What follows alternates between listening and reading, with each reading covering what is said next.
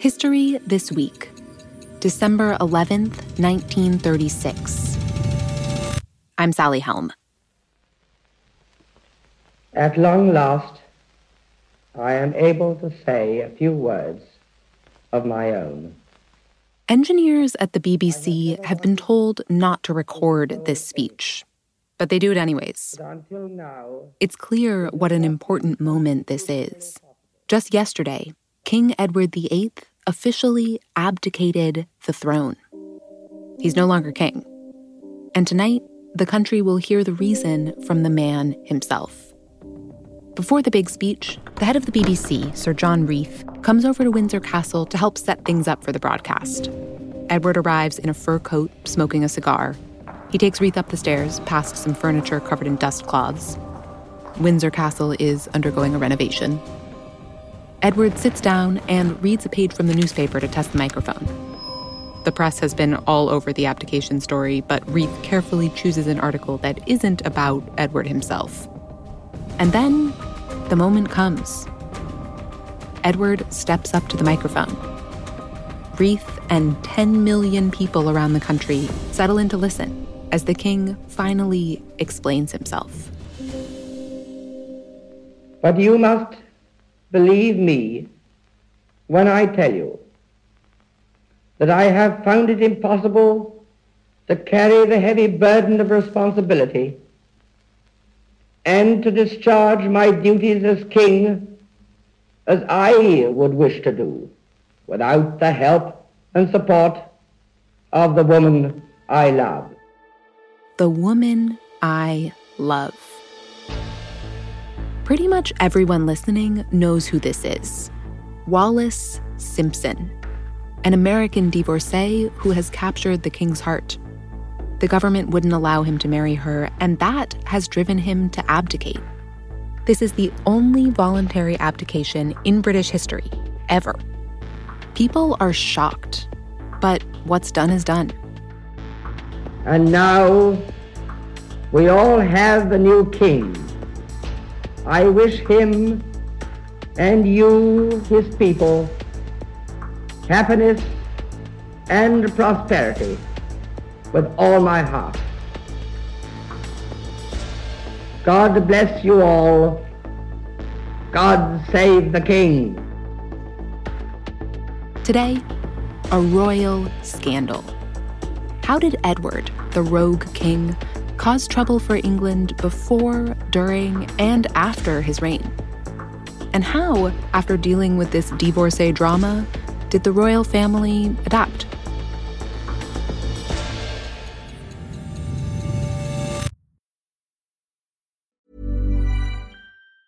Quality sleep is essential. That's why the Sleep Number Smart Bed is designed for your ever evolving sleep needs. Need a bed that's firmer or softer on either side? Helps you sleep at a comfortable temperature? Sleep Number Smart Beds let you individualize your comfort so you sleep better together. JD Power ranks Sleep Number number 1 in customer satisfaction with mattresses purchased in-store. And now, save 50% on the Sleep Number limited edition Smart Bed for a limited time. For JD Power 2023 award information, visit jdpower.com/awards. Only at a Sleep Number store or sleepnumber.com. Edward knew from earliest childhood that he was destined to be king. And his father, King George V, was notoriously strict. Supposedly, he once said, I was terrified of my father, and I shall make certain that my children are terrified of me. That is not an actual recording of King George V. It is historian Adrian Phillips.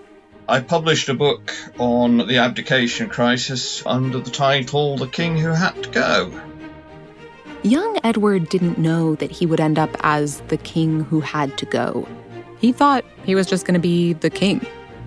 And by the time he was a young adult in the early 1900s, he certainly looked the part. He was glamorous, he was good looking, he was a keen sportsman, he was devastatingly charming. He was very much the golden boy. Also, a ladies' man. It's an absolute truism that Edward was the national heartthrob. in the purest way, a, a national sex symbol. The young Edward also has royal responsibilities. His strict father takes them seriously because King George V believes that the royal family's power might be in jeopardy. The First World War had seen a wholesale reduction of monarchy through Europe, and indeed the outright execution of one of his cousins, the Tsar of Russia. So he was by then very concerned that monarchy was a threatened species. So the charming young Prince Edward gets sent around the world on royal tours to try and make the monarchy look good. And he doesn't love it. He kind of wants royalty to be his day job. But the reality is that in anything but the most trivial monarchy, royalty carries duties as well as great privileges. And it's all encompassing. You're born as a royal, that's it.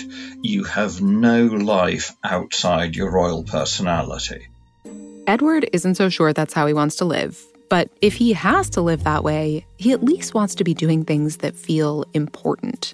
He wanted to claw back power that his father had conceded to the politicians. He wanted to re establish the royal voice as an important voice in public affairs. Traditionally, the royals don't have a say in politics, but Edward tries to insert himself. Like at one point, he speaks out on behalf of poor coal miners and says the government should be doing more to help. The government is annoyed by this meddling. And to be clear, Edward's concern for the poor didn't make him a saint. Phillips told us he was pretty wrapped up in himself. He was monumentally selfish.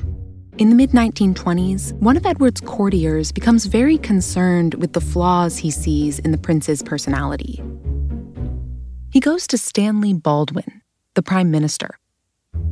The courtier tells Baldwin, in effect, I am so concerned about the thought of Edward becoming king that I rather wish I'd hear he'd fallen off his horse on a fox hunt and broken his neck. And Baldwin says, Forgive me, but that's rather how I feel myself. Part of what made the prince unpleasant was that he had these fits of passion. He was an obsessive personality. He went through a series of interests which he was utterly obsessively wrapped up in. Casual sex, for one, heavy drinking, aggressive horse riding, gardening, and finally, the thing which changed his life forever uh, an obsessive love affair or an obsessive love for Mrs. Simpson. Mrs. Simpson. She was very bright and very witty. She was very well educated and actually came from a very good Baltimore family. We also spoke with Anna Pasternak, who wrote a book all about Wallis Simpson. And she told us her side of the story. I realized that the real story of Wallis's position in the abdication had never been fully told before. Edward meets her in 1932 while she's living in London with her second husband. What immediately stood out for the Prince of Wales, as he was then, was that Wallis was very forthright. She wasn't like some fawning English aristocrat who was extremely deferential to the prince. She was her own person. It's not clear whether Simpson is smitten with the prince in those early years, but he soon breaks it off with the woman he was seeing and falls for Wallis hard. Edward claims that he wanted to marry Wallis right from the start of their relationship. In 1935, Edward brings Wallis as his date to a party celebrating his youngest brother's marriage, and his mother, Queen Mary, will barely even speak to her. The Queen Mother apparently looked at her with, you know, absolute icy disdain. The problem isn't so much that Wallis is married. And if Edward just wanted to have an affair with her, that would have been kind of fine. But they think he can't marry her. For one thing, she's American, not from the British aristocracy. And for another, she'd already been divorced. Divorce was considered to be socially unacceptable. A senior civil servant or senior military officer would be expected to resign if he became involved in a divorce. Not to mention that when Edward becomes king, he'll be the head of the Church of England. marrying a divorcee would have been highly controversial in the church at the time. The family is trying to keep the affair hush hush. The press actually knows about it. Edward doesn't take the trouble to be discreet. But luckily for the royal family, they don't report on it. It's a sort of gentleman's agreement. There was an entirely different code of conduct for the press. The royal family was just not talked about. So there was no royal gossip. It was a very different time. Meanwhile, while Edward, Prince of Wales, is conducting this scandalous affair and getting up to his obsessive horse riding and gardening and making trouble for the British government, a very serious conflict is beginning to develop. In England's neighbor, Germany, Adolf Hitler rises to power in 1933.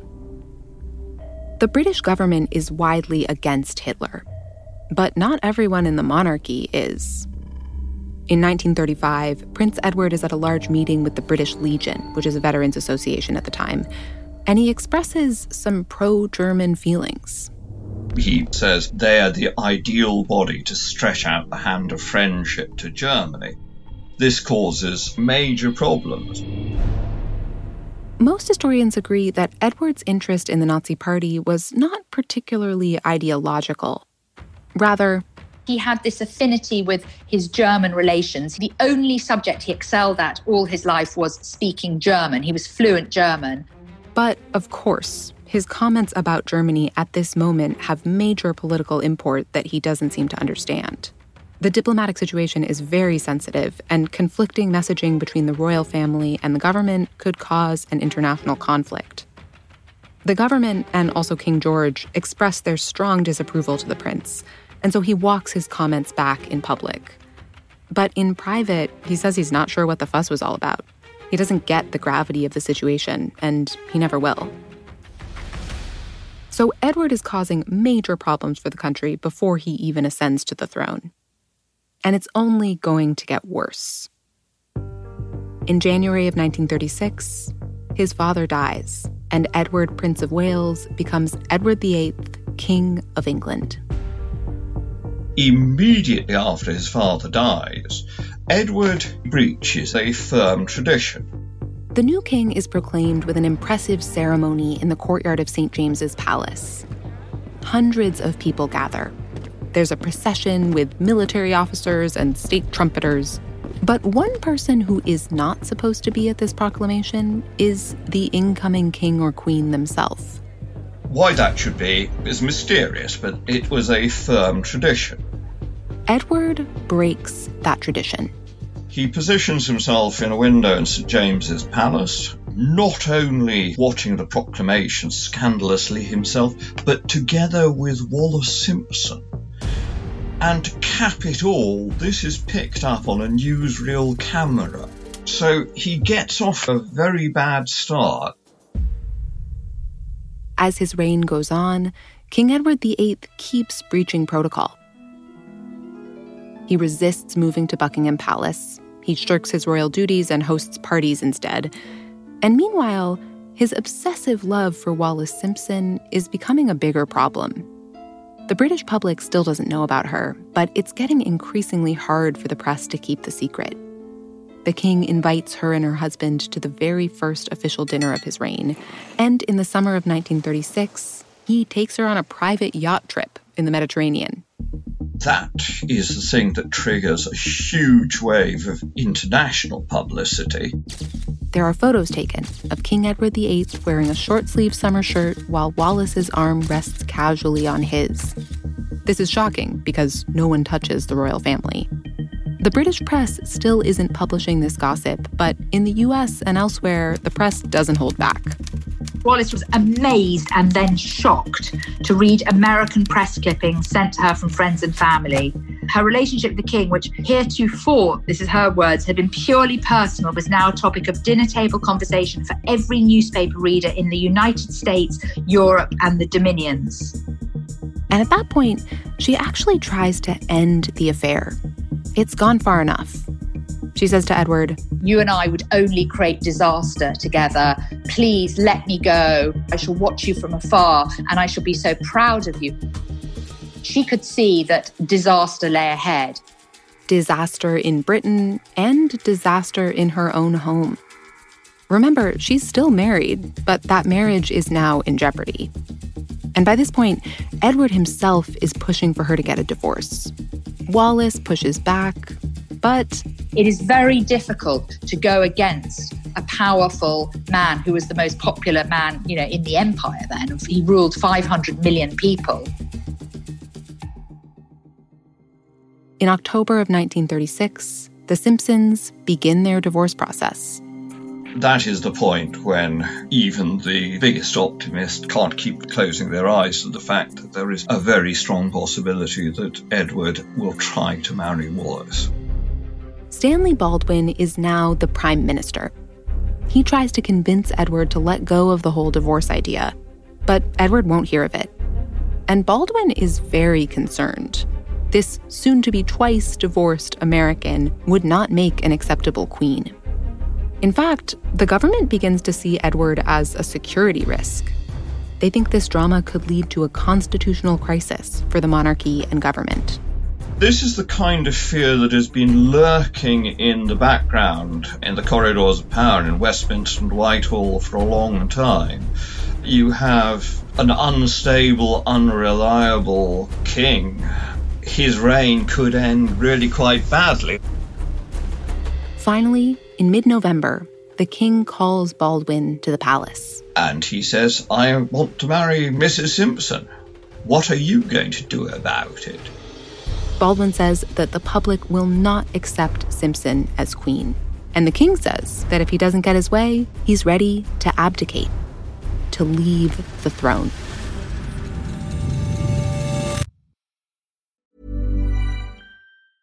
Ready to pop the question? The jewelers at Bluenile.com have got sparkle down to a science with beautiful lab grown diamonds worthy of your most brilliant moments. Their lab grown diamonds are independently graded and guaranteed identical to natural diamonds, and they're ready to ship to your door. Go to Bluenile.com and use promo code LISTEN to get $50 off your purchase of $500 or more. That's code LISTEN at Bluenile.com for $50 off. Bluenile.com code LISTEN. Quality sleep is essential. That's why the Sleep Number Smart Bed is designed for your ever evolving sleep needs. Need a bed that's firmer or softer on either side? Helps you sleep at a comfortable temperature? Sleep Number Smart Beds let you individualize your comfort so you sleep better together. JD Power ranks Sleep Number number 1 in customer satisfaction with mattresses purchased in-store. And now, save 50% on the Sleep Number limited edition Smart Bed for a limited time. For JD Power 2023 award information, visit jdpower.com/awards. Only at a Sleep Number store or sleepnumber.com.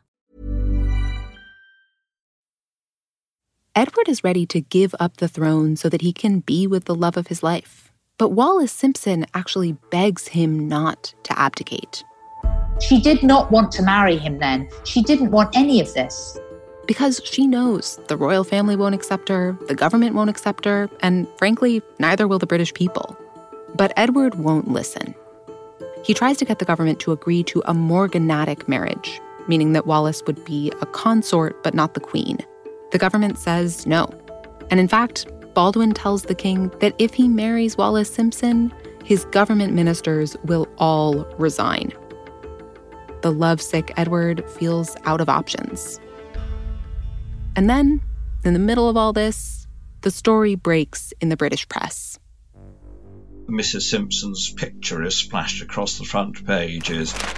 It all becomes public property. Headlines read Edward speeding to Whalley, grave constitutional issue. And the disaster Wallis had predicted lands in her lap. She said, Every morning my world goes to pieces on my breakfast tray. She received hate mail, death threats. She had to leave her flat in London because someone threw a brick through the window. At this point, Wallis begs once more, Please let me go. Be king. But the king says in response, If you leave me, wherever you go in the world, I will follow you. And he threatened to kill himself. At that time, he was sleeping with a loaded pistol under his pillow. And the thing is, Wallis did not leave him in the end at this time because she thought she could not have his blood on her hands. so she stays, though she actually leaves the country to avoid the Fuhrer. To hide from the paparazzi, she reportedly lies on the floor of a car under coats and absconds to the south of France. She knew that she was the one who was going to be blamed if the king did abdicate. Speculation about Edward's potential abdication is on the front page of newspapers around the world. Some regular Britons, especially younger people and those in the working classes, actually support the king's right to marry whoever he wants. But many others are scandalized. As the story is breaking in the press, the king asks Prime Minister Baldwin to come see him in the palace. Baldwin sneaks in through a back door and then actually climbs through a window to avoid being seen. Edward tells him he wants to go on public radio with his side of the story, see if he can sway public opinion. But Baldwin says that would be unconstitutional and forbids it. About a week later, Edward summons the prime minister again. This time, he says, it's over. Finally, he accepts that the only way he is going to be allowed to marry Mrs. Simpson is if he abdicates. The next day, Thursday, December 10th, Baldwin walks into Parliament and delivers the king's message. The following day, Edward VIII is stripped of his title. His younger brother will now assume the throne and become King George VI.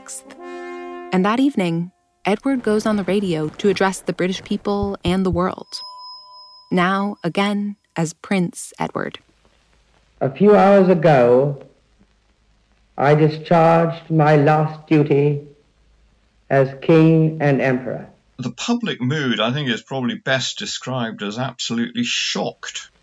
You all know the reasons which have impelled me to renounce the throne. He says it's because he can't do this without the woman he loves. One of the things you will notice is that he does not mention Wallis Simpson by name. Phillips told us that's in part because Simpson's name has become demonized by the British public.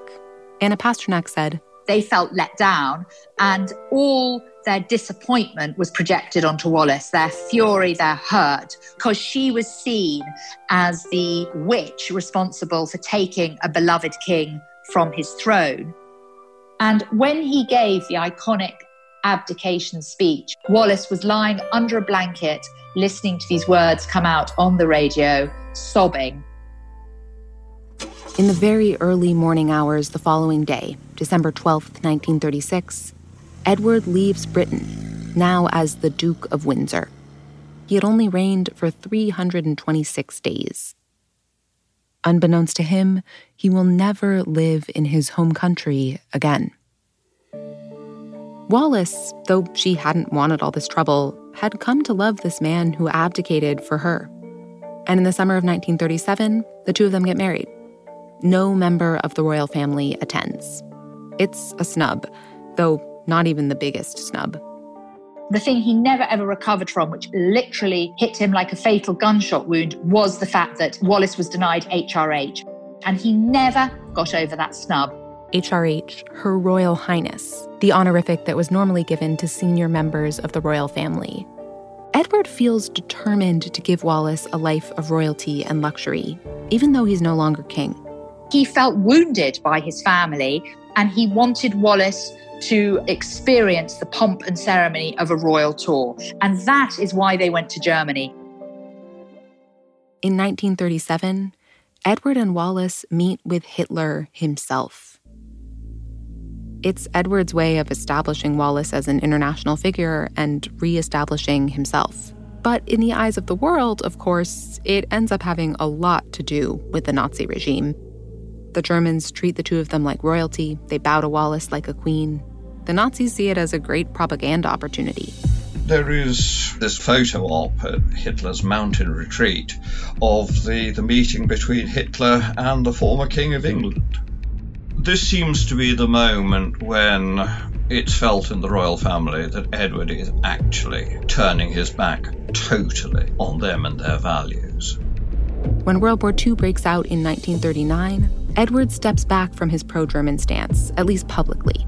But privately, he doesn't condemn the Nazis, and he says he doubts the point of the war.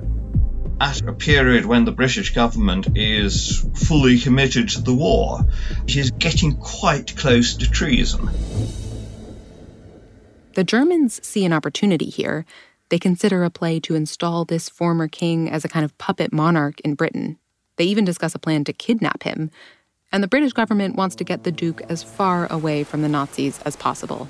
So they send him off to be governor of the Bahamas. And for the remainder of the war, he lies low.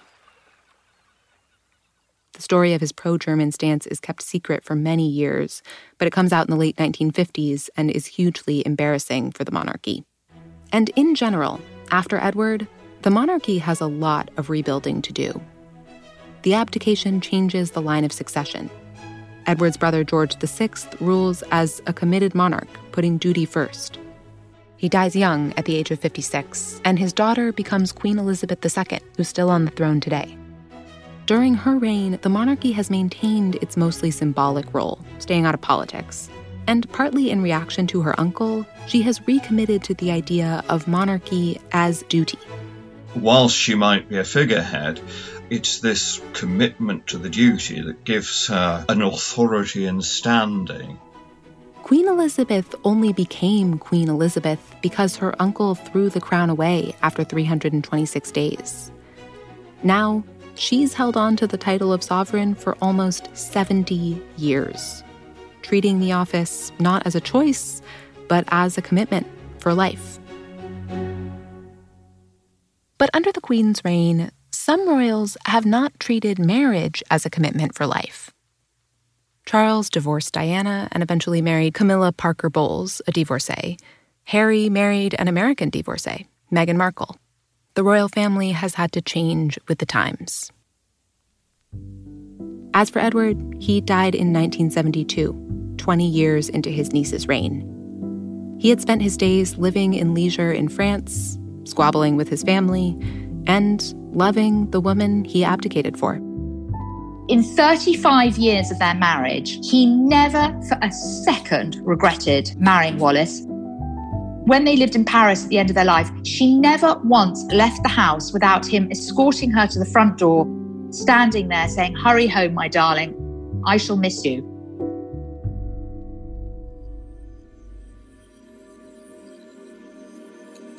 Thanks for listening to History This Week.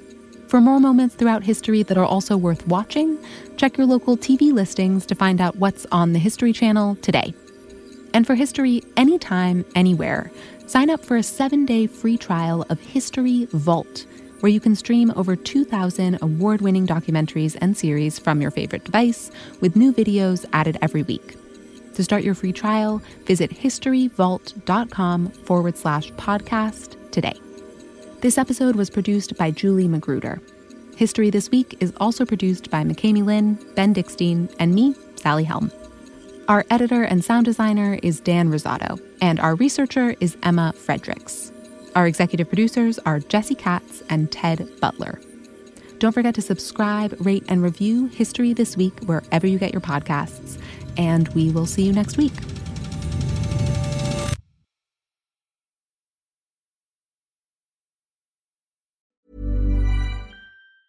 Planning for your next trip? Elevate your travel style with Quince. Quince has all the jet setting essentials you'll want for your next getaway, like European linen, premium luggage options, buttery soft Italian leather bags, and so much more. And it's all priced at 50 to 80% less than similar brands. Plus, Quince only works with factories that use safe and ethical manufacturing practices. Pack your bags with high-quality essentials you'll be wearing for vacations to come with Quince. Go to quince.com slash trip for free shipping and 365-day returns.